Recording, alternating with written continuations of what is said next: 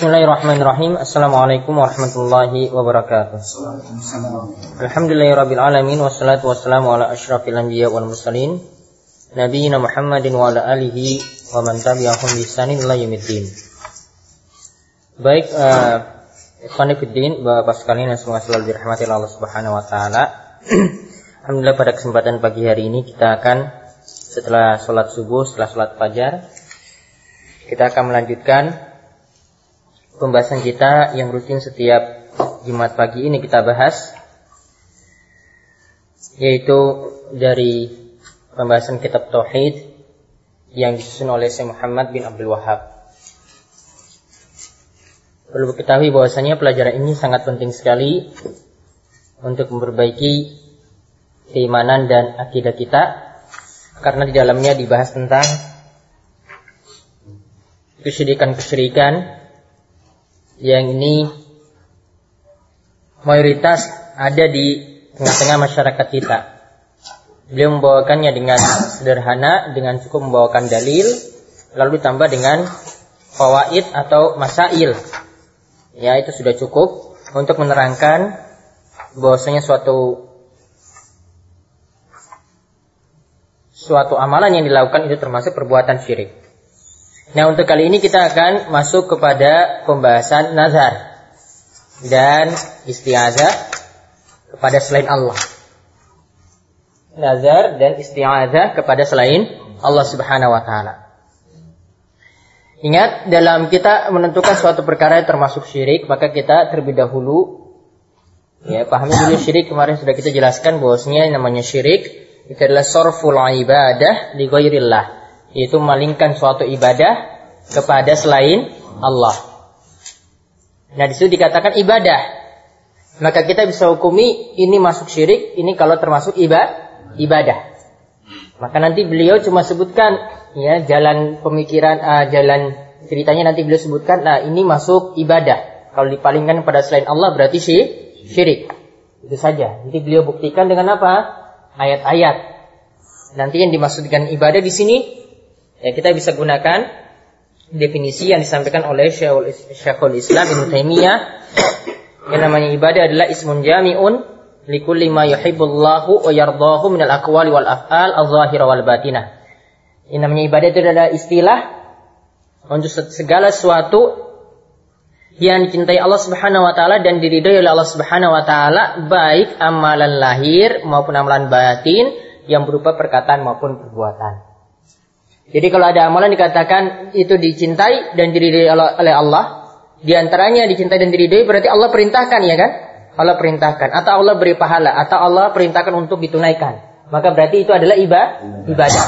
Terserah mau perkataan mau perbuatan. Kalau ini dipalingkan kepada selain Allah, maka terjadi dalam perbuatan syirik. Ya, perbuatan sih syirik.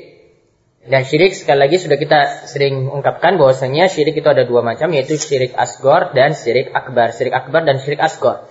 Syirik besar dan syirik kecil.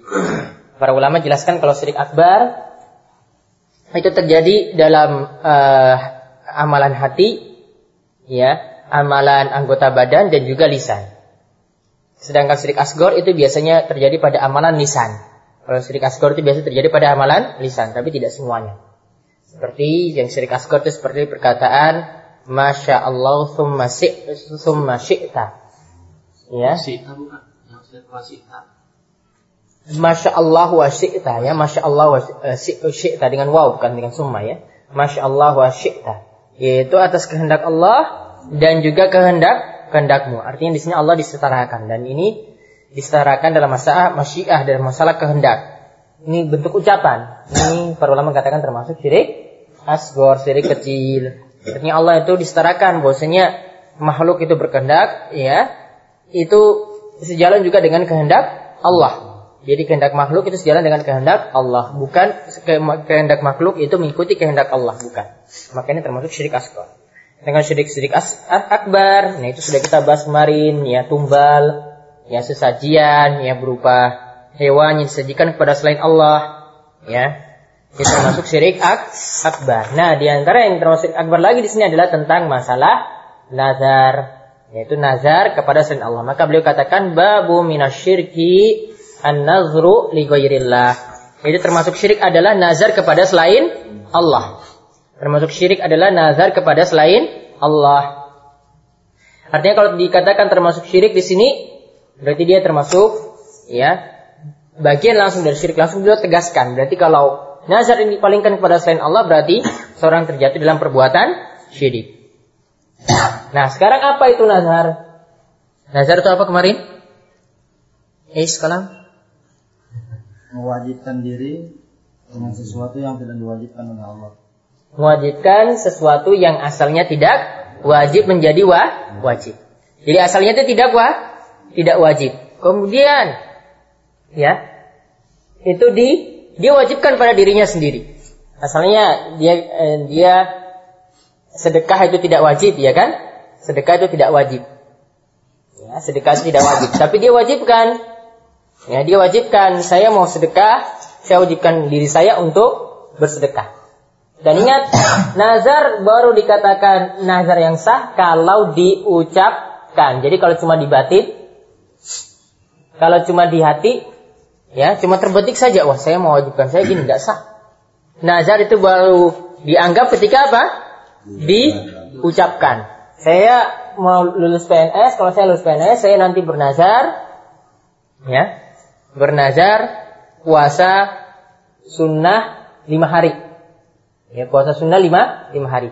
Maka di ini jadi wajib. Puasa sunnah asalnya itu tidak wajib, ya. Kemudian dia wajibkan pada dirinya untuk melaksanakan puasa sunnah selama lima hari tersebut. Nah, bagaimana hukum nazar? Ya, hukum nazar ini perlu diketahui karena dalil-dalil yang menerangkan tentang nazar ada dalil-dalil yang melarang. Jadi melarang nah, nazar. Ada jenis kedua adalah dalil-dalil yang memerintahkan untuk menunaikan nazar. Ya, jadi ada dalil pertama yang melarang nazar. Ada dalil kedua yang memerintahkan menunaikan nazar. Seperti dalil yang melarang, yaitu hadis yang mengatakan nahan Nabi SAW anin nazri innahu la, la yaruddu syai'an wa innama yustakhraju bihi minal baqil. Nabi SAW itu ya melarang dari nazar. Lalu beliau katakan bahwasanya namanya nazar itu tidak bisa menolak takdir. Dia kan bernazar supaya lulus ujian kan? Supaya lulus ujian PNS. Ya, supaya lulus ujian PNS. Di sini katakan nazar tidak bisa merubah takdir. Kalau Allah itu takdirkan kamu tidak lulus ya tidak tidak lulus. Kamu mau nazar ataupun tidak sama saja. Kalau Allah takdirkan tidak lulus ya tetap tidak tidak lulus. Jadi kalau kau bernazar tidak bisa merubah takdir sama sekali.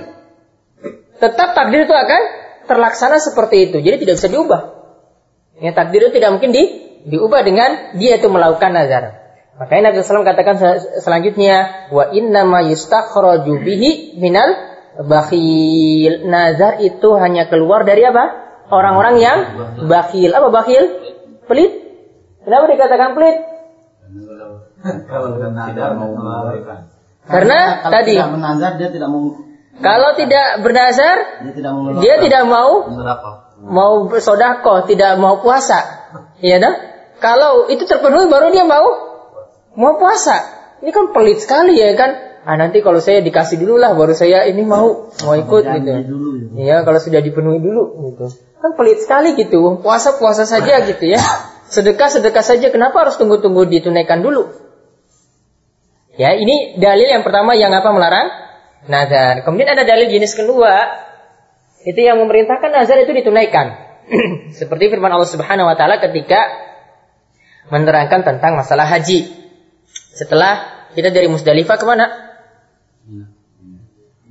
Mina ngapain? Nongkrong? Hah? Lempar? Lempar jumrah apa? Akobah. Hah?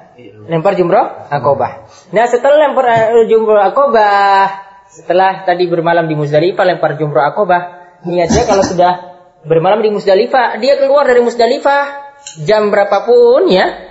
Kalau dia orang yang tua, dia bisa keluar aja uh, setelah pertengahan malam, dia bisa langsung lempar jum jumroh. Ini pendapat yang kuat, ya. Tidak mesti tunggu sampai su uh, sampai terbit fajar sampai setelah terbit fajar tidak. Pokoknya dia sudah sampai di Musdalifah, dia, eh, sudah dari Musdalifah dia sudah sampai di Mina dia bisa langsung melempar jumroh akobah. Begitu juga untuk orang yang menemani ya orang yang menemani orang-orang tua atau orang-orang yang tidak eh, orang-orang yang lemah, maka dia juga sama, dia bisa mengambil keringanan seperti dia bisa langsung melempar jumroh ini pendapat yang kuat di antara pendapat para ulama. Karena memang tujuan kita untuk dari Musdalifah langsung ke Mina ya tujuannya cuma apa? Untuk lempar jumroh akobah. Tidak ada tujuan lain. Ya tidak ada tujuan lain, tidak mesti menunggu sampai matahari itu ter terbit. Nah, kita kembali. Nah, di situ dikatakan tentang setelah lempar jumroh akobah, Allah Subhanahu wa taala katakan, "Tsummal yuqdu tafasahum wal yufu nuzurahum wal yatawafu bil baitil atiq." Kemudian tsummal yuqdu tafasahum. Yuqdu tafasahum ini maksudnya apa? Kemudian hendaklah kalian itu membersihkan kotoran-kotoran yang ada pada diri kalian. Artinya apa? Setelah lempar jumroh akobah apa? Syukur apa? Tahallul ya kan? Syukur rambut kemudian potong potong kuku. Ya. Setelah itu itu potong kuku. Jadi cukur tahalul dulu, setelah itu membersihkan anggota tubuh. Kemudian wal yufunu dan tunaikanlah nazar-nazar kalian. Di sini perintah untuk menunaikan apa? Nazar. Diperintahkan di sini. Tunaikan nazar-nazar kalian. Tadi dilarang ya kan? Tapi di sini ketika nazarnya sudah ada, maka nazarnya itu wajib ditunaikan. Kemudian wal yatawafu bil baitil atiq. Baitul atiq ini maksudnya adalah Masjidil Haram Ka'bah. Ya, kemudian kalian lakukan tawaf, tawaf apa? Ifadah, ya. Di Baitul Atiq, ya, di sekeliling Ka'bah. Tawaf ifadah itu waktu dimulainya kapan? Ya, pokoknya setelah lepas dari Musda, Musdalifah. Kemudian Akhirnya kapan al-hifadhah? Belum ada. Belum ada. Ya iyalah. Mau pulang ini. Kapan gitu? Saya kalau wadahnya sampai bulan Muharram sini gimana? Wadahnya Habis mabit kan. Hmm? Habis mabit. Setelah habis mabit. Habis di Mina. Iya. Tanggal 13. Tanggal 13. Kalau saya tanggal 30 Zulhijjah baru tunaikan tafadah gimana? Muskilah nggak sah ininya. Hajinya nggak sah. Karena kalau nggak ada tafadah, tafadah rukun kan? Kalau rukun nggak tunaikan nggak sah ya kan? Nggak, mah bisa, mah bisa. Sampai akhir hari tas. Hari tasrik. Ada dalil, fi dalil. Yang benar, ifadah itu tidak ada batas waktunya. Mau ditunaikan kapan pun itu boleh. Tapi kalau tidak ditunaikan hajinya apa? Tidak sah. Ya, kapan pun boleh. Dia ketika itu belum tunaikan tawaf ifadah, ya dia pulang dulu ke Riyadh. Pokoknya harus kembali dulu baru tunaikan tawaf ifadah, baru hajinya itu sah. Sementara Jadi kalau sampai 2 tahun, 3 tahun tuh nggak dilaksanakan, ya berarti itu masih ada kewajiban tawaf ifadah. Dia harus kembali untuk melaksanakan tawaf ifadah ketika itu. biarpun setelah tawaf wada gitu. Meskipun setelah tawaf ada, tawaf ada kan cuma mau keluar kan. Setelah eh, jadikan akhir amalan kalian di di Mekah itu dengan tawaf ifa, tawaf wada. Tawaf wada kan enggak. Jadi sampai ini kapan pun. Makanya kalau wanita dia haid, ya, dia haid, dia masih ada kemungkinan untuk kembali, maka dia harus apa? Nanti kalau itu sudah suci, baru dia nanti kembali lagi untuk tunaikan tawaf ifadah. Jadi setelah tawaf wada pun Tapi resikonya ada. iya ini Kalau tawaf ifadah belum ditunaikan gimana? Bukan. Dia sudah tahalul baru tahalul pertama kan? Tahalulnya kan belum kamil. Maka dia nggak boleh melakukan satu larangan apa? berhubungan suami istri. Berhubungan suami istri. Jadi selama dia belum tunaikan tawaf ifadah berarti dia bo- belum boleh Berhubungan. berhubungan suami suami istri. Itu saja resikonya. Kawin natural. Hah? Kawin natural. Kemarin tuh ada udah tawaf ifadah udah, tawaf Hmm. wada udah. Eh, Dia mau berhubungan itu udah kan? Enggak, iya, sudah mau berhubungan sama istri. Cuman dia setelah sholat wada atau ibadah udah. Cuman dia tetap di, di Mekah. Ya, nggak masalah. Dia cuma harus ulangi tawaf wadahnya saja. Gitu. Iya. Enggak keluar dulu dia. Enggak. Enggak, dia cuma ngulangi tawaf wadah. tawaf wada. Iya, tawaf wadah nanti kalau dia mau keluar dari Mekah. Paham ya? Nah itu, itu faedah dari surat tadi. Jadi dalam ayat Al-Quran sudah jelaskan tata cara haji juga tadi. Tsumma liyaqdu tafathahum wal yufunu nurahum wal yatawafu bil baitil atiq. Di surat Al-Hajj. Kemudian kita lihat di sini dalil-dalil yang uh, jadi kesimpulannya tadi. Terus gimana kesimpulannya? Kok ada dalil yang melarang, ada dalil yang memerintahkan untuk menaikkan zakat? Gimana? Oke, jam' baina dalil. Hah? Matadri. Cara penggabungannya adalah kesimpulannya untuk mengucapkan. Jadi nazar itu ada dua ya, ada dua pelaksana, ada dua poin dalamnya. Ada pengucapan, ada pelaksanaan. Untuk pengucapan lafaz nazarnya itu hukumnya makruh. Jadi kita memulai mengucapkan nazar itu hukumnya apa? Makruh. Karena tadi Nabi SAW katakan apa? Ya, ini tidak keluar kecuali dari orang-orang apa? Yang bakhil. Ini para ulama katakan ini mak makruh. Sedangkan kalau itu sudah terlanjur diucap, maka jadi apa? Wajib. Ya, jadi kalau mau mulai mengucapkan nazar gimana? Makruh. Karena ada dalil tadi. Ya, jadi kalau orang mau tunaikan tadi bilang, ah saya kalau lulus lulus PNS ya, saya mau sedekah gitu. Mau, mau ucapkan hukumnya apa? Makruh. Tapi kalau sudah terlanjur diucapkan, jadi wajib. Iya, itu langsung jadi wajib. Harus ditunaikan. Iya, itu makruh juga sama. Maka yang nazar yang bagus, biar tidak terkena larangan, maka tidak perlu dikaitkan dengan syarat-syarat. Yang paling bagus itu adalah kata para ulama, kita pokoknya eh, ya, dilakukan itu dalam bentuk syukur. Kita setelah lulus PNS baru apa? Baru bernazar. Ya nazarnya tidak dikaitkan dengan kelulusan tadi ini sudah lulus. Baru dia katakan ya dalam rangka syukur ya saya wajibkan pada diri saya tadi karena sudah lulus PNS kan ya saya mau berpuasa lima hari. Iya, karena karena tidak ada kaitan dengan dia pelit atau tidak kan?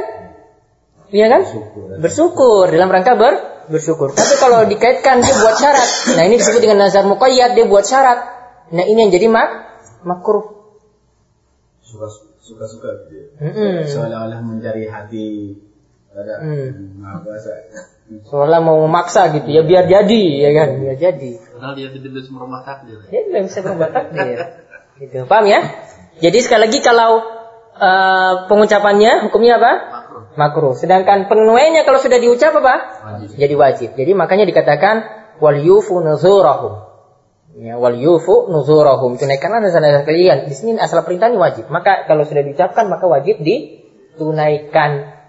Nah sekarang kalau gimana? Kalau nazar taat ingat. kalau nazarnya nazar taat dia wajibkan dirinya untuk sodakoh atau untuk puasa maka wajib tunaikan. Nanti ada dalilnya di sini. Ya, ada dalilnya. Kalau nazarnya nazar mubah misalnya. Tadi saya kalau lulus PNS saya akan traktir ini satu jamaah sini 40 orang ini saya akan traktir makan-makan di Rindu Alam gitu ya. Wah. sate ya kan enak ya. Asri, Bah, nggak ada kelas asri. Rindu alam. Rindu Alam gitu. Saya akan traktir semuanya. Gimana hukum nazarnya di situ? Dia mubah ini dia traktir. Ya traktir teman-teman gitu. Itu mubah kan? Bukan ibadah kan? Traktir itu kan? Traktir itu kan bukan ibadah mubah kan? Jadi diwajibkan dirinya dalam suatu yang mu, mubah. Gimana? Ini para ulama katakan nazar mubah itu tidak wajib ditunaikan. Ya. nazar mubah itu tidak wajib ditunaikan. Jadi ibaratnya cuma cuma janji saja gitu ya. Janji bukan sumpah. Tapi cuma jan janji. Janji nggak di ini apa? Yang penting dia tidak mengkari ah saya tahu saya punya tapi ya ya wali wali gitu ya. Sudah gitu. Hah Sama kawan. ya janji yang tepat janji ya nggak nggak mesti gitu nggak mesti ditunaikan gitu kalau ada usul ya boleh ada. Hmm. Berarti dengan sumpah ya. Makanya nggak termasuk ya. Bahkan sebagian bahkan para ulama katakan ini bukan nazar. Ini bukan nazar. Kemudian yang ketiga, kalau nazarnya itu nazar maksiat. Kalau nazar maksiat misalnya, kalau saya lulus nih ya, saya akan ini tadi bawa 8 PSK ya ke kamar gitu ya. Gimana? Haram. Ya haram, ya haram. Gimana? Ditunaikan nggak? Tidak ditunaikan. Gak boleh. Eh, Nggak boleh tunaikan, haram ditunaikan. Sekarang kalau tidak ditunaikan gimana? Ya maka nanti tunaikan kafa kafarah maka tadi kalau nazar taat kalau kita tadi nggak puasa, nggak mau puasa, dia coba wajibkan pada dirinya. Saya nanti kalau eh, anak saya itu lahir, saya mau puasa eh, sampai anak saya itu lahir, saya mau puasa Daud terus. Dia mulai dari ketika dia ucapkan sampai anaknya itu lah lahir. Jadi harus puasa Daud terus dia. Ya, dia nazarnya seperti itu. Atau tadi nazarnya nazar maksiat. Gimana kalau tidak mampu ditun eh, bagaimana kalau nazar taat tidak mampu ditunaikan atau nazar maksiat sudah dia ucapkan, ya, tapi jelas tidak boleh dilakukan. Gimana? Maka kedua-duanya itu ada kafarahnya. Kafarahnya nanti lihat di surat Al-Maidah ayat 89. Kafarahnya ayat 89, Tis'ah wa samanin.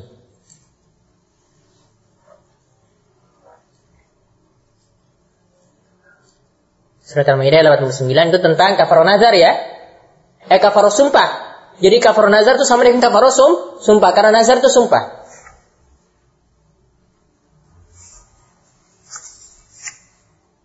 Kafarohnya adalah pilih di antara tiga. Hah? Pilih di antara tiga dulu. Oh. Pilih di antara tiga. Yang pertama, membebaskan satu orang budak. Iya. Yang kedua, atau ya berarti atau memberi makan kepada 10 orang miskin.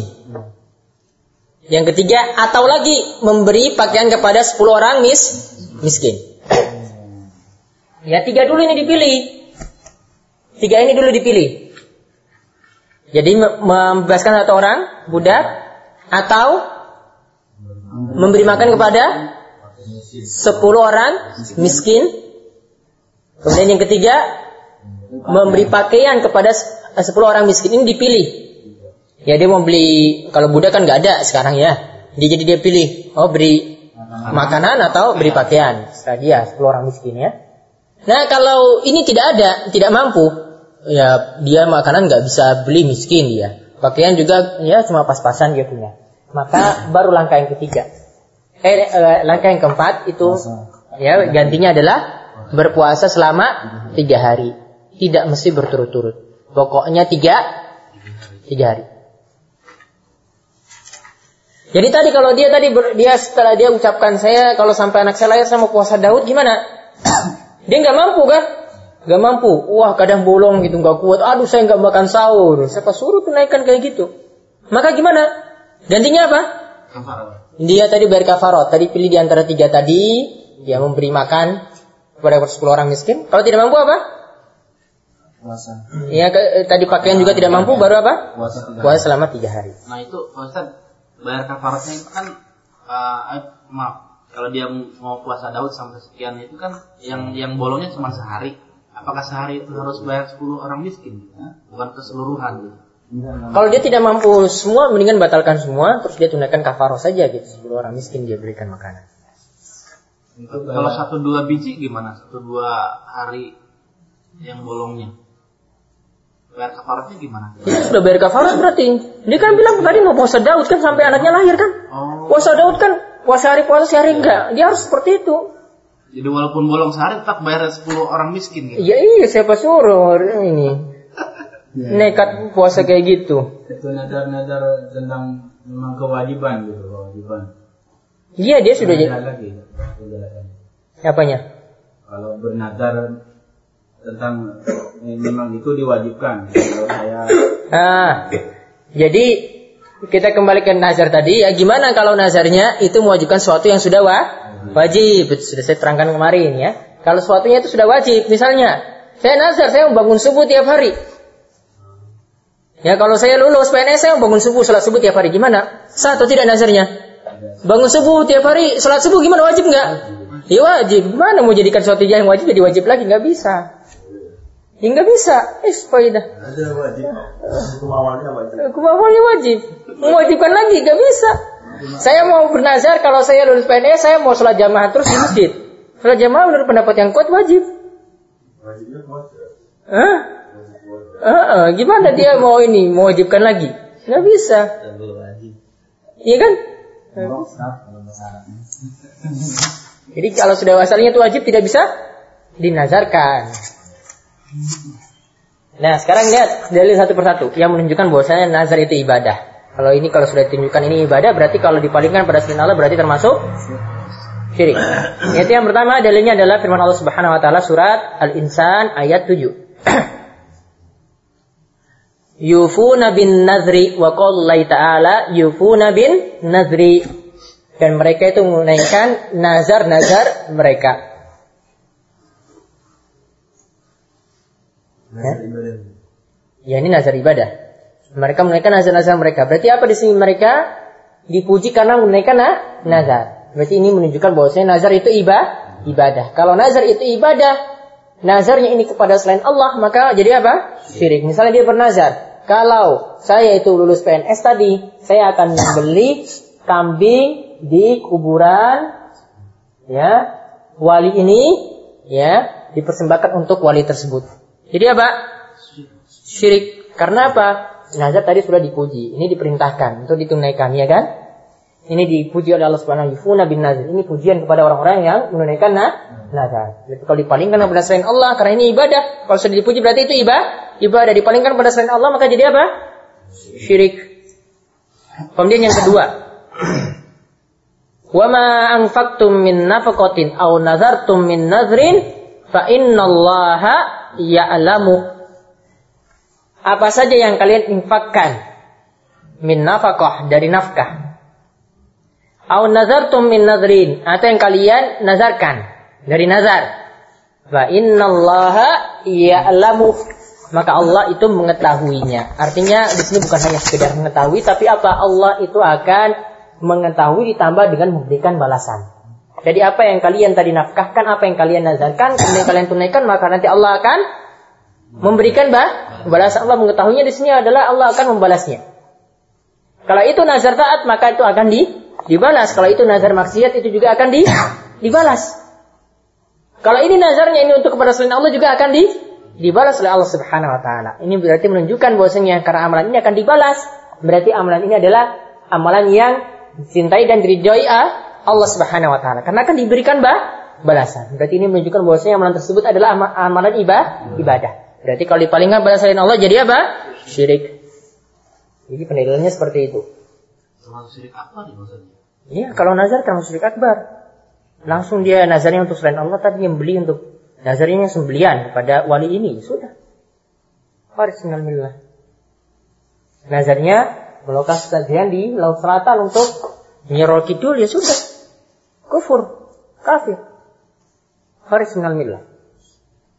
Kemudian dalil yang terakhir hadis yang sahih yaitu dari Bukhari. Hadis sahih ya.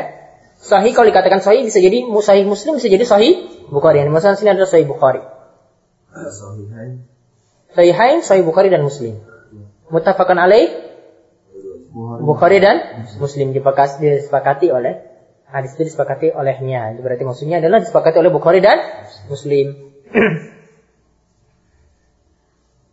Wafis sahih di dalam kitab sahih Sahih Bukhari an Aisyah dari A Aisyah radhiyallahu an anha istri yang dicintai Nabi sallallahu alaihi wasallam yaitu istri Nabi yang paling afdol itu adalah Aisyah tapi dikecualikan di sini kalau dibandingkan dengan Khadijah itu mesti dilihat para ulama khilaf mana yang lebih afdol antara Khadijah dan Aisyah. Tapi kalau di antara istri Nabi yang lainnya, Aisyah itu lebih afdol, lebih utama. Ya, Aisyah itu lebih utama. Hmm? Utamanya seperti kisah yang Abu Zarin dan uh, dulu yang pernah kita bahas tentang uh, para sahabat wanita yang lagi gosip-gosip menceritakan tentang ya tentang aib-aib suaminya. Iya kan? Pernah kan? Nah, ada yang suaminya apa? Panjang hadisnya. Oh, panjang hadisnya itu kan. Pernah cerita? Arba'in. Ke saya belum. Belum, waduh. Sampai berapa istri? Sepuluh ya? Iya. Sepuluh istri kan? Itu kan satu persatu. Ya. Ada yang suaminya itu nggak ambil peduli sama istrinya, ditinggal gitu saja gitu ya. Kemudian nanti di terakhir nanti kisah dengan eh, Abu Zar dan Ummu Zar ya Abu Zar dan Ummu Zar tentang Abu Zar dan Ummu Zar ya Abu Zar itu sangat perhatian sekali sama Ummu Zar ya pokoknya apa-apa saja itu dia beri kepada Ummu Zar Ummu Zar itu diberikan perhiasan sampai ya dia ia begitu senang sekali dengan perhiasan tersebut. Dimanjakan juga dengan makanan, ya. Sampai-sampai kalau pagi hari dia kalau mau istirahat dibiarkan tidur saja gitu. Pokoknya kamu diberikan kesenangan seperti itu. Masih gir-gir dia. Agak komentar-komentar banyak gitu ya. Nah. Namun suatu saat ya Abu Zara ini ternyata naksir sama perempuan lain. Sehingga dia akhirnya apa? Menceraikan Ummu Zara. Dan Ummu Zara nikah lagi sama laki-laki lain. Ummu Zara ini ya nikah lagi sama laki-laki lain. Abu Zara nikah lagi sama perempuan lah lain. Tapi Ummu Zara ini tidak bisa melupakan cintanya yang pertama. Ah, cinta pertama itu begitu menggoda ya kan. Dia nggak bisa meninggalkan, dia nggak bisa uh, melupakan cinta yang pertama. Nah, kemudian ketika Aisyah itu mendengar kisah-kisah para wanita tadi, diceritakan pada Nabi SAW tentang kisah-kisah yang ceritakan sampai terakhir cerita Abu Zar dan Ummu Zara. Kan begitu cinta sekali Ummu Zara dengan Abu Abu Zara. Maka ketika itu Nabi SAW ketika itu dia katakan, wah ini kisah Abu Zar sama Ummu Zara itu bagus sekali. Kemudian Nabi SAW katakan pada Aisyah, bahwasanya cinta, uh, bahwasanya cintaku kepadamu itu lebih daripada cintanya Abu Zara pada Ummu Zara. Ah. cinta pada Abu Dhar kepada Ummu Dhar. Nah, itu di antara dalil yang menunjukkan keutamaan Aisyah radhiyallahu anha. Di antara yang menunjukkan keutamaannya lagi di dalam Al-Qur'an yaitu surat An-Nur itu dikhususkan untuk membantah orang-orang yang menuduh Aisyah itu berzina. Itu dikhususkan dalam surat An-Nur. Ya. Pokoknya dituduh Aisyah itu di dengan fitnah efek, ya yaitu Aisyah dituduh ber, berzina. Nah, di antara dalil bantahannya dalam surat An-Nur ya bahwasanya at-tayyib at-tayyibuna lit-tayyibat ya. At-tayyibatu lit-tayyibina bahwasanya perempuan yang baik untuk laki-laki yang baik. Kalau Nabi SAW itu iya baik seorang nabi tentu saja dia akan dipasangkan dengan perempuan yang yang baik.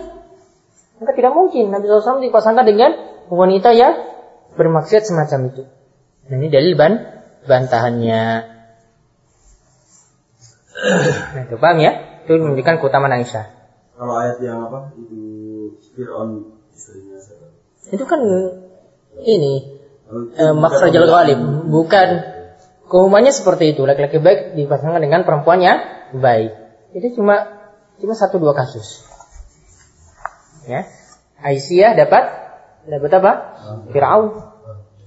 Istri Nabi Lut dan Nabi Nuh dapat istrinya yang kah? kafir. Itu kan cuma contoh beberapa kasus. Tapi umumnya laki-laki yang baik itu akan dipasangkan dengan perempuan yang baik. Kemudian Aisyah dari Aisyah radhiyallahu anha bahwasanya Rasulullah SAW itu bersabda, "Anna Rasulullah SAW qala, "Man nazara ayyuti Allah falyuti'hu, wa man ayyasi Allah fala ya'sihi." Nah, ini nanti dalil tentang tadi nazar taat itu harus tunaikan. Kalau nazar maksiat tidak boleh tunaikan. Nabi SAW katakan, barang siapa yang bernazar untuk taat pada Allah, ya untuk taat pada Allah, maka tunaikanlah nazarnya. Kemarin kita bahas kemarin, yang dia mau dia bernazar mau menyembeli hewan dia apa? Buana, ya kan? Itu nazar taat juga kan? Karena berupa sembelian. Sembeliannya kepada apa? Kepada Allah. Sembeliannya kepada Allah. Maka dalil ini katakan man nazara ayyuti Allah falyuti falyuti'hu. Barang siapa bernazar kepada Allah maka tunaikanlah nazarnya. Berarti kalau dia bernazar mau sembelih tadi apa? Maka nazarnya wajib ditunaikan. Namun sebaliknya man nazara ayyasi Allah fala ya'sihi. Barang siapa yang bernazar untuk bermaksud pada Allah ya, maka nazarnya tidak boleh ditunaikan. Kalau dia kemarin kita bahas di hadis tentang itu uh, sembelian di tempat orang-orang musyrik tadi, ya. Kalau nazar yang ditunaikan di nazar sembilannya tadi ditunaikan di tempat orang-orang musyrik melakukan ibadah-ibadah mereka, maka tidak diperbolehkan. Karena apa? Karena orang nanti menyangka bahwasanya sembelian ini juga apa? Untuk selain Allah, walaupun dia nyatanya itu untuk Allah. Ya, jadi nggak boleh. Kalau ini tempat orang sesajenan gitu ya, kita nyembeli di situ nggak boleh. Karena ditakutkan apa? orang-orang disangka ini fi tashbih, ini ada keserupaan ibadah mereka walaupun niatannya untuk Allah. Tapi karena dilakukan di tempat yang dilakukan untuk selain Allah, maka akan jadi apa? orang ini disangka juga ini adalah untuk selain Allah Subhanahu wa taala. Maka tidak boleh tunaikan. Jadi kalau nazarnya taat apa wajib ditunaikan. Makanya kalau nazar taat tidak mampu tunaikan maka tadi tunaikan ka kafarah. Kalau nazar maksiat ya sudah diucapkan maka tidak boleh ditunaikan. Sebagai gantinya juga tetap ada kafarah menurut pendapat yang paling kuat.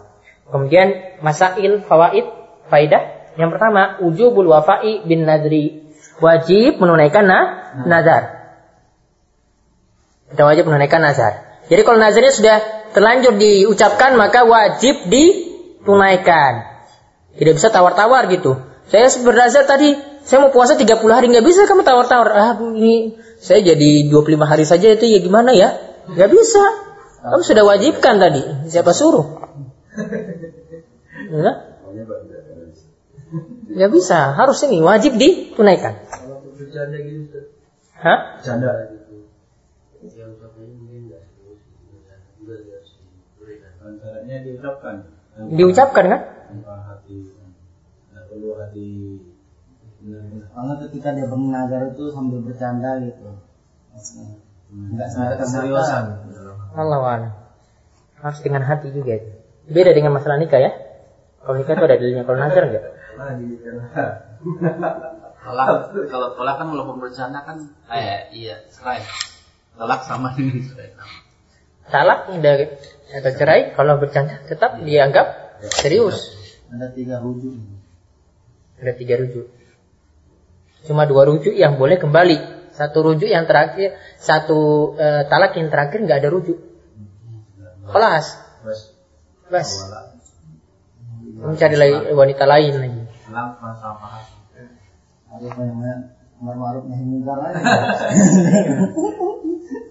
Kemudian isabata kauna ibad, ibadatulillah wasawfu ila ghair- ghairihi syirkun. Lihat, dia katakan ya bahwasanya jika sudah tegas sudah dibuktikan bahwasanya nazar itu adalah ibadah kepada Allah. Maka fasorfuhu maka kalau dipalingkan ila ghairihi kepada selain Allah maka jadi apa? Syirik. Kemudian yang ketiga, An-nazar al-maksiyat la yajuzu al-wafa'a bihi. Nazar maksiat itu tidak boleh ditunaikan. Ya tidak boleh tunaikan. Tidak ya itu tentang nazar. Sekarang kita masuk bab baru. Bab minasyirki al-isti'adzatu bi ghairillah. Termasuk syirik, isti'adzah, meminta perlindungan Pada selain Allah. kepada selain Allah.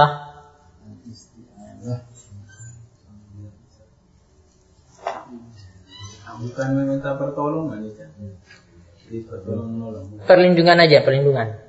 Ya kan kalau orang Arab.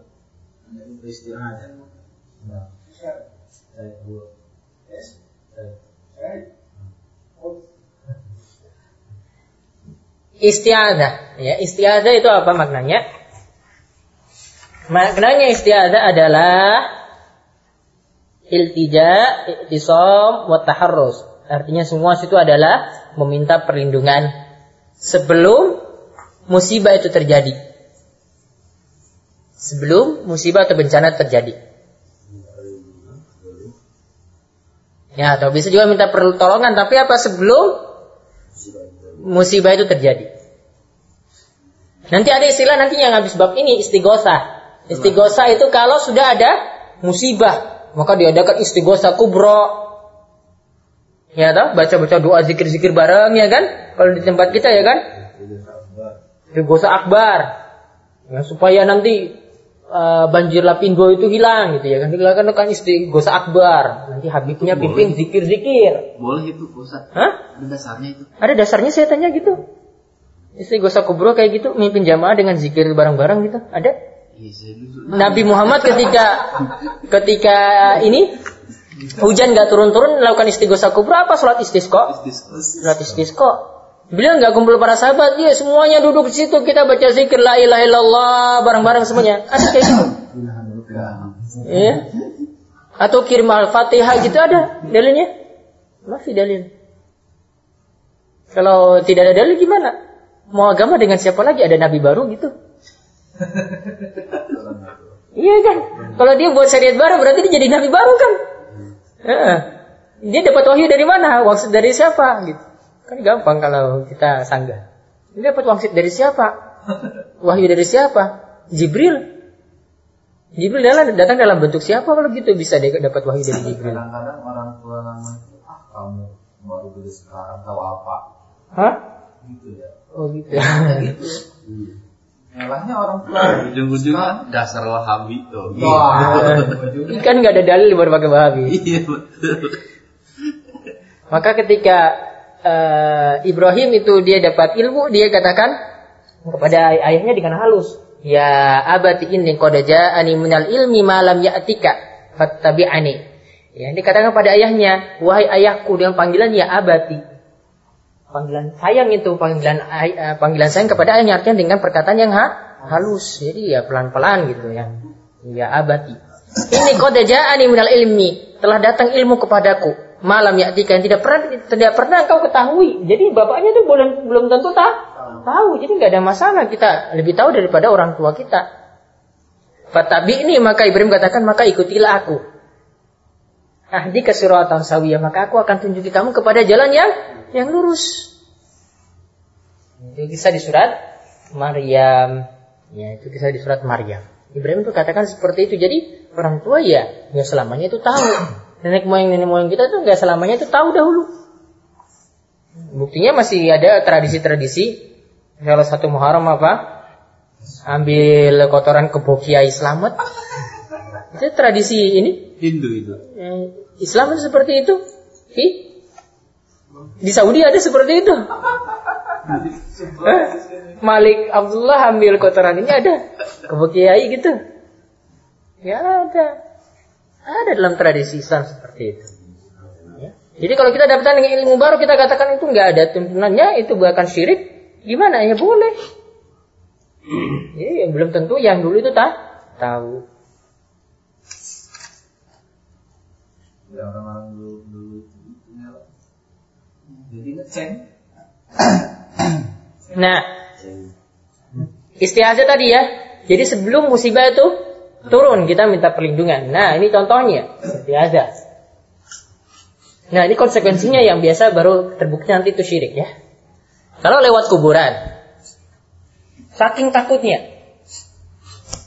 saking takutnya, ya, maka nanti dia nyebut-nyebut dulu nama penjaga kuburan itu atau punya ada jin-jin di situ dulu.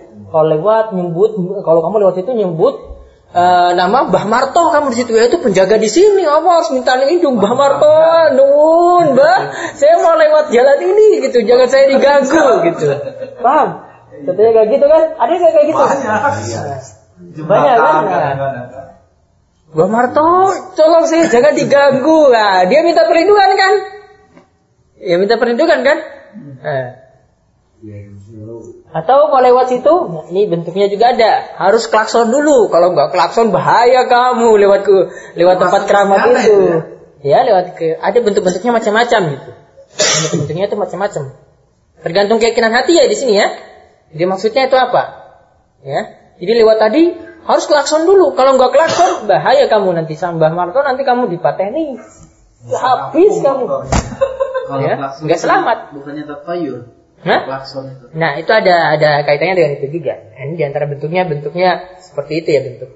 Ini saya cuma contohkan aja kebiasaan kebiasaan kita kalau lewat tempat keramat. ya, lewat kuburan atau tempat keramat, pohon beringin, ya. Waktu kecil juga kayak gitu kan, hati-hati lewat pohon beringin itu. Ya, Nggak ada apa-apa di situ. Ada setannya banyak. Nah. Nah, jadi kalau ada bentuk istiazah di situ minta perlindungan kepada selain Allah, boleh jadi tadi dia baca baca zikir langsung yang berisi minta perlindungan kepada selain Allah atau konsekuensi dia mesti lakukan. Kalau kamu mau ya biar selamat nanti ketika lewat tempat tersebut nyembelih dulu atau kasih sedekah dulu kepada penjaga situ baru bisa selamat. Ya, kamu mau melakukan hajatan juga di situ nyembelih dulu biar nanti bisa selamat. Maka kalau ada istiazah minta perlindungan kepada selain Allah di sini, maka termasuk apa? Minasyirki, termasuk syi- syirik. Dalilnya. Kita lihat dalilnya satu persatu. Bahwasanya menunjukkan istiazah itu termasuk ibadah. Allah Subhanahu wa taala berfirman dalam surat Al-Jin. Ya ini diceritakan tentang jin-jin yang Ya, ada yang beriman, ya, ada yang kafir. Yaitu Allah Subhanahu wa taala berfirman, "Wa annahu kana rijalun minal insi ya'udzuuna birijali minal jinni fazaduhum rahaqa." Yaitu bahwasanya rijal minal insi, orang-orang dari manusia, ya'udzuuna mereka mereka minta perlindungan kepada orang-orang dari jin. Atau minta perlindungan kepada jin. Kemudian apa dikatakan? Fazaduhum rohako. Maka ya itu cuma menambahkan kepada mereka apa? Roh, rohako itu khaufan rasa takut. Ya, dia malah minta perlindungan pada selain Allah tadi minta perlindungan pada jin pada setan. Malah tambah rasa apa? Takut. Nah, jadi dalam tafsiran lain dikatakan malah tambah dosa. Jadi ketika dia lewat tempat angker ya dia minta perlindungan pada itu. Ya. Kalau ini kisahnya itu ceritakan bahwasanya ya waktu itu orang-orang itu kalau lewat suatu lembah, suatu lembah, suatu tempat di lembah, ya, mereka lewat tempat tersebut minta dulu perlindungan kepada siapa? Ya, penjaga lembah itu yaitu jin. Ya. Malah akibatnya apa? Fazaduhum rohako. Ya. Malah bukan buat mereka itu tambah tambah nah. hilang rasa takutnya tidak, malah tambah apa di sini tambah tak takut.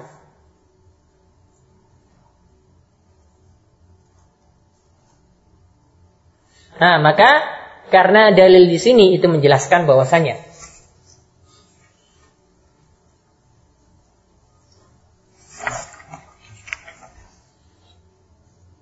ini diingkari tentang perbuatan apa? Diingkari tentang perbuatan istiadanya manusia kepada zin. Istiadanya minta perlindungannya manusia kepada zin. Dikatakan itu nambah rasa takut atau tambah dikatakan nambah dosa. Berarti kalau dikatakan nambah dosa berarti istiadah di sini adalah ibadah. Ibadah karena konsekuensinya diberi pahala atau diberikan do, dosa. Maka kalau ini dipalingkan kepada selain Allah berarti apa? Syirik. Kalau kita lewat ke suatu tempat yang akar gitu, hmm membacakan biar terhindar dari ada nanti hadis hadis ini setelahnya ada ini. Ada diajarkan hadis yang bisa kita ini ada zikir yang bisa kita baca. Yang yang saya alami ini kursi bisa ya kursi bisa dengan zikir nanti ada nih yang setelah ini nanti. Sesuai ya ada sesuai ya? Bagus bagus sesuai. Sebelum di akhir Istan nih ya. Sabar absyir absyir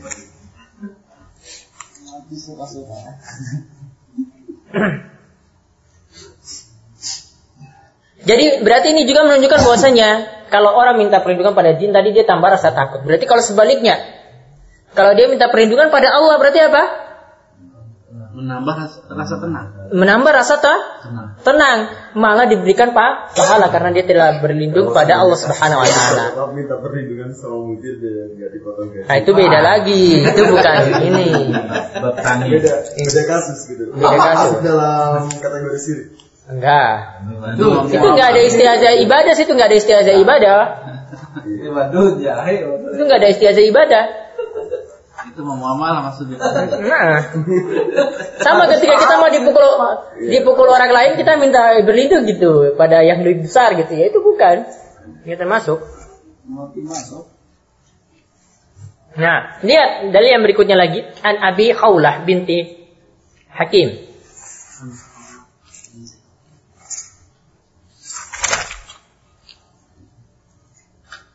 Dia ini adalah uh, yaitu bintu Hakim bin Umayyah As-Salimah.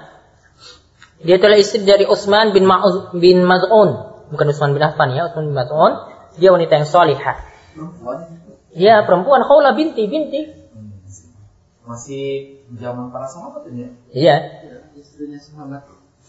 Dia itu wanita yang solehah. Dia katakan bahwasanya sami itu Rasulullah SAW yakul, eh, aku mendengar Rasulullah SAW itu bersabda.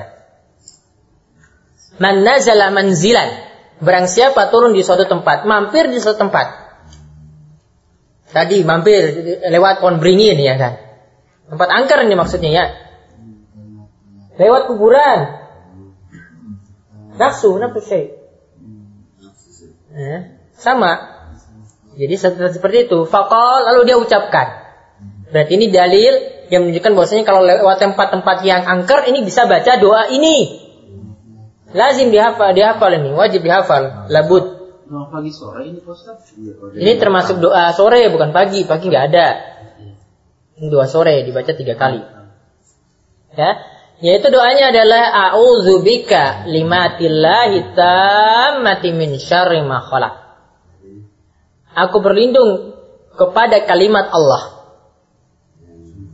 yang sempurna min syarri ma khalaq dari kejelekan kejelekan atau kejahatan seluruh makhluk.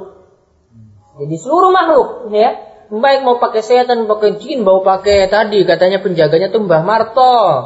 Ya macam-macam semuanya gitu, termasuk mayat di kuburan yang gentayangan tadi sendal bolong mau apa pakai ini semuanya. Sandal bolong, sepatu bolong. iya. Sendal bolong, sepatu bolong masuk semuanya. Mm-mm. Pakai semuanya. Dia mampir suatu tempat yang baca dua ini. Maka keutamanya apa? Lam yadurrahu syai'un hatta yarhila min manzili dzalika. Hatta yarhala min manzili dzalika. Maka kalau dia membaca zikir tadi, lam yadurruhu syai'un, maka tidak ada sesuatu pun yang bisa membahayakan dirinya sampai dia pergi dari tempat tersebut. Yang hal itu pergi. Yarhal, rihla pergi, ya. Rihla. Walaupun setelah baca doa ini ada rasa-rasa takut gitu. Tidak. Ya harus dengan keyakinan juga gitu. Dua bisa bermanfaat itu jika dihimpun dengan hati, artinya dia yakini maknanya beriktimat iktimadul qalb Allah ber- menyandarkan hati pada Allah, kemudian membaca zikir ini. Jadi hati dan lisan itu jalan. Masih kurang tauhidnya berarti. Dia masih kurang tauhidnya, ngaji dulu gitu. Mantapkan tauhid. Mantapkan tauhid dulu. Kalau di Saudi nggak ada tempat-tempat angker ya kan? Tapi kalau Ya ada, Mafi. Ada sini tempat-tempat angker sini ada. Itu rumah rumah kosong. Nggak pernah sini orang anggap angker juga. Iya kan? Ada Ya, nggak ada. diingatkan itu biar. Nggak ada tempat-tempat angker. tinggal sebab kita tuh di Indonesia terlalu banyak takut sama setan tuh gara-gara film, gara-gara media, ini semuanya kata-kata orang. Ya. Oh, Kalau negaranya seperti ini tuh nggak ada kayak kayak gitu. Aman-aman aja. Nggak ada panggil-panggil jin, apa panggil dukun juga untuk usir-usir setan juga nggak ada di sini. Pemburu hantu juga nggak ada. Malah hantunya ditangkap mut, eh, malah pemburu hantunya yang ditangkap mutawa di Di sini sini nanti. bukan pemburu hantu, pemburu Alibaba. Eh. Kalau di Saudi pemburu real. aman gitu, tenang kalau di sini. Itulah eh, keistimewaan negara yang dididik tauhid seperti itu. Nggak ada sini yang takut-takut. Ya paling cuma dengan sabab-sabab aja nakal-nakal gitu. Tapi tidak ada yang takut-takut dengan dengan ini jin-jin. Nggak ada di sini takut-takut kayak gitu. Itu sini itu nggak ada. Nggak ada pakai-pakai jimat-jimat untuk ini nggak ada kan? Enak tenang gitu. Kalau di negeri sudah bebas dari sudah mendakwakan tauhid, sudah membongkar kesyirikan semuanya, sudah tenang tinggal di negeri seperti itu.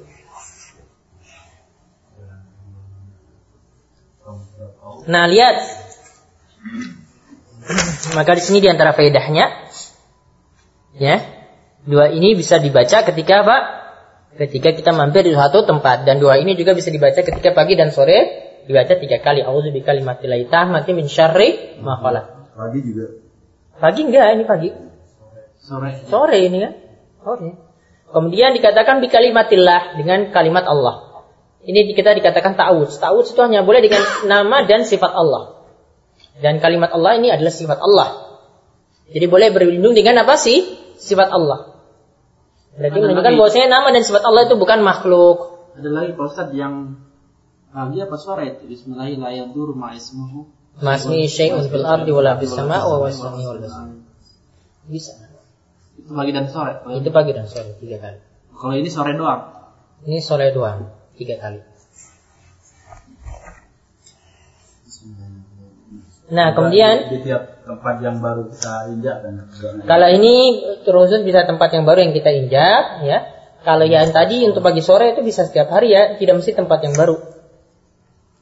Yang yang sore yang maksud saya tadi tidak mesti tempat yang baru. Yang sore baca zikir ini juga.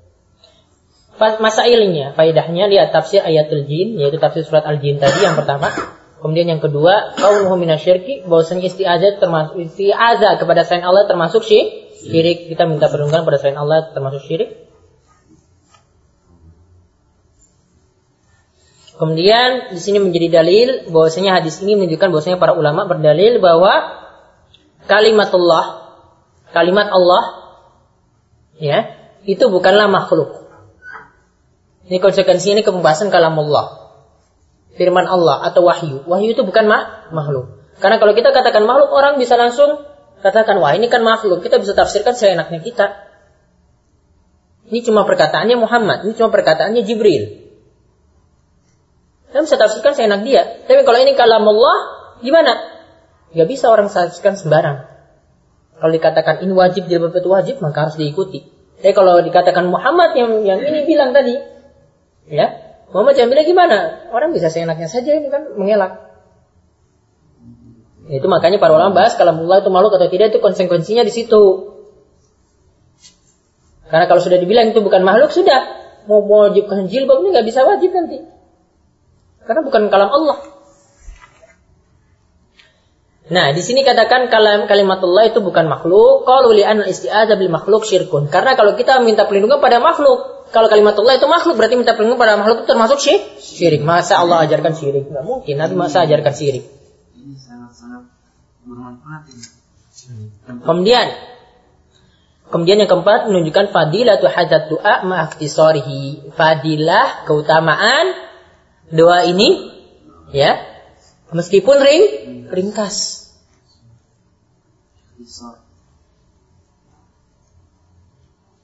Kemudian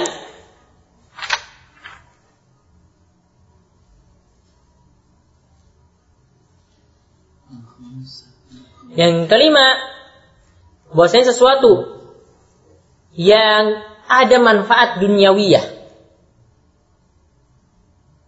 at min kafin syarrin. Atau bisa menghindarkan kejelekan. Atau bisa mendatangkan manfaat. Ya. Misalnya kita pakai jimat. Atau minta perlindungan tadi pada pada selain Allah ya. Kita dapat manfaat. Tadi berlindung pada jin dikatakan ya nanti dia dilindungi kan.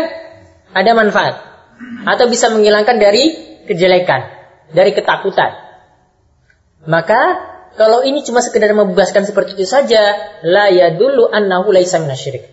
Ya. Bahwasanya ini tidak menunjukkan bahwasanya hal itu berarti tidak syirik. Kenapa ada manfaat? Paham? Karena ada apa? Manfaat. Kok ada manfaat di sini saya datang ke kuburan tadi, minta perlindungan pada simbah tadi, penjaga kuburan tadi, saya terlindungi. Ini berarti masih syirik, ini enggak syirik. Ada manfaatnya. Nah. Saya pakai jimat ini loh, saya pakai kalung ini. Ya. Pakai kalung ini selalu datang ini terus rizki banyak. Ini enggak syirik berarti enggak syirik, enggak seperti itu. Ya. Saya pada nempel kayak perangko gitu ya. Enggak seperti itu. Karena apa? Sesuatu yang terbukti mujarab ya, belum tentu lepas dari si syirik. Harus tinjau lagi. Jadi kalau ada yang minum dulu air apa ponari ya? Dulu ya air ponari ya. Kotokan itu langsung sembuh penyakit-penyakitnya. Hancur gitu ya. ya. Jadi nggak bisa dikatakan syirik. Tidak. Kita lihat di sini ada ditinjau dulu. Belum tentu ini selamat dari syi- syirik. Jadi selama-lamanya itu mujarab itu belum tentu menunjukkan apa? Itu tidak syi- syirik. Ya. Kita pindahkan penyakit ke hewan tadi dalam penyembuhan misalnya. Sudah penyakitnya itu hilang. Saya sembuh. Mendatang. Terus kita katakan ini tidak syirik? Tidak. Ini kalau ada bentuk-bentuk ya sembelian pada selain Allah. Ya, pengobatannya juga bermasalah. Mantra-mantra yang dibacakan itu bermasalah, ritual-ritual yang dibacakan itu bermasalah, bisa jadi ini adalah syirik. Ustaz yang mendatangkan apa? Kemujaraban Allah atau Kemujarakan ke Allah. ya Allah gitu ya. Walaupun perantaranya salah. Walaupun perantaranya salah, berarti itu Allah menguji. Ustaz, Allah Iya menguji. kalau Jadi kita, diberikan mujarab tadi. Iya. kalau kita minta tolong manusia, Hmm. kan manusia itu bisa nolong kita. Hmm. Itu tidak termasuk syirik. Nah, minta tolong pada manusia ada syaratnya. Yang pertama, dia masih hidup, hadir, ya. ada, ya, kemudian mampu. Kalau dia sudah mati, manusianya sudah mati di kuburan minta ngomong sama eh, si mayat ini, Tolong Pak, beri, saya mudah-mudahan doakan saya ya biar saya tuh lancar rizki. Gimana minta sama yang sudah mati? Kemudian kalau kita minta tolong sama jin, kemudian menurut keyakinan kita jin itu mampu juga, kenapa di uh, di Syaratnya tadi, ya syirik? hidup ada jin lihat nggak sih ada nggak ketika itu? Kita nggak boleh melihat. Cuman kalau Iya makanya berarti tidak bisa melihat berarti yakin ada atau tidak kan? Iya kan? Ya kan ada atau tidak? Tidak bisa. dulu saya punya cerita begini, orang tua saya meninggal. Pada waktu itu saya udah ngomong sebelum waktu se- sebelum meninggalnya itu kan dia sakit, saya udah ngomong sama keluarga saya udah jangan manggil-manggil yang begituan. Tetap aja yang lain pada manggil. Akhirnya setelah itu manggil orang, kemudian dia manggil jin katanya. Kalau wujudnya sih nggak ketahuan jin itu kayak apa. Cuman buktinya ada gitu. Nah, ada belum Lanjut. tentu menunjukkan itu tidak syirik. Nah, tadi kan dalil beliau kan, ada itu belum tentu menunjukkan itu tidak tidak syirik. Dia membawakan sesuatu gitu masuk ke kamar, ada suara boom gitu. Anak Ada ritual-ritual nggak sebelumnya? Ya ada ritualnya sih. Nah, itu masalahnya di situ. kan yang minta rokok segala Nah, itu ritual minta-minta tadi, itu dari Oh, jinnya. Nah, Nah itu setelah itu. nah itu ya masalah. Tapi kenyataannya bukannya orang tua saya tambah sembuh gitu malah tambah sakit. Nah itu, pada aduhum rohako. Nah itu. Padahal waktu itu saya uh, udah tahu gitu jangan sampai manggil-manggil begitu. Tapi yang lain tetap aja, saya nggak bisa nolak. Pada saat itu saya masih kecil. Kemudian yang lain udah pada dewasa gitu kan. Ya apa sih kamu tadi Akhirnya ya begitu. Kenyataannya nggak ada buktinya gitu bahwa itu tertolong. Hmm. Dukun kan kayak gitu biasanya ngapusi banyak. Oh, nanti ada pembahasan dukun juga di sini. Banyak. Lengkap. Nah, kalau sudah belajar ini, masya Allah. Sudah? Ada pertanyaan lagi? Itu dari bisa anak yang kecil itu kan eh, kemarin-kemarin itu ada yang maksudnya kan ada apa ya mujizat lah kayaknya semacam itu. Tapi kan ya, seorang anak kecil kan dicelupin eh, tangannya ke air langsung diminum itu kan penyakitnya sembuh. Maksudnya kan penyakit dalam anak kita apa-apa. Kan, Secara logika, ada nggak itu? Main logika dulu jalan. Tidak Ada nggak gitu? Ya, nggak ada. Dalil ada, tunjukkan dia seperti Nabi gitu. Dia sembuhkan seperti Isa. disampaikan di apa di TV. Ya nggak ada kan? Harus terbuktikan dulu. Jadi sebuah sebuah itu harus terbuktikan secara eksperimen. Lakukan penelitian dulu, penelitian ilmiah dulu. Coba tangannya itu ada kandungan apa memangnya? Ada kandungan besi, ada kandungan eh, zat apa dalamnya gitu. Dibuktikan dulu zat kimianya apa gitu. Kok bisa ampuh kayak gitu? Masuk akal. Masuk akal enggak? Iya kan? Masa kita punya akal nggak bisa ini? Sama dengan obat kan? Ya obat coba teliti dulu. Nah ini pakai kalau flu apa minum apa? Flutab gitu ya. Ini terbukti enggak nih flutab ini? Diteliti sudah diteliti kan? Ada paracetamol. Ya. Kalau kalau ada ini ada dalilnya enggak? Jam-jam kita kan sudah terbukti dengan dalil gitu sudah cukup. Ini tangan itu anak itu tadi kok bisa ampuh seperti itu? Dari mana dia? Ada wahyu? Wahyu datang untuk dia? Mungkin juga itu akibat orang tuanya perkawinan dengan jin. Bisa juga. Tapi Ustaz, misalkan uh, uh, banyak dari manusia gitu kan terkecoh dengan hal-hal yang seperti itu. gitu. Terus mereka meyakini ya, sesuatu yang luar biasa gitu kan. Hmm. Itu ujiannya uh, artinya apa? Kesembuhan itu memang dari Allah gitu kan, tapi melalui perantara mediator itu. Gimana? Ya tetap harus di ini. Lihat ritual yang dia lakukan ada ritual-ritual pasti yang ada ritual-ritual yang tidak ada tuntunan kalau bisa kayak gitu. Harus dilihat. Saat, kasih nasihat ada. Ini kita ya kaidah yang terakhir tadi diingat ya. Jadi kalau sesuatu yang mujarab itu belum tentu itu tidak syirik. Itu kaidah ini selalu diperhatikan. Ya, Subhanakallahumma bihamdika asyhadu an la ilaha illa anta astaghfiruka wa atubu ilaik. Muhammad wa ala alihi ajmain walhamdulillahi rabbil alamin. Assalamualaikum warahmatullahi wabarakatuh.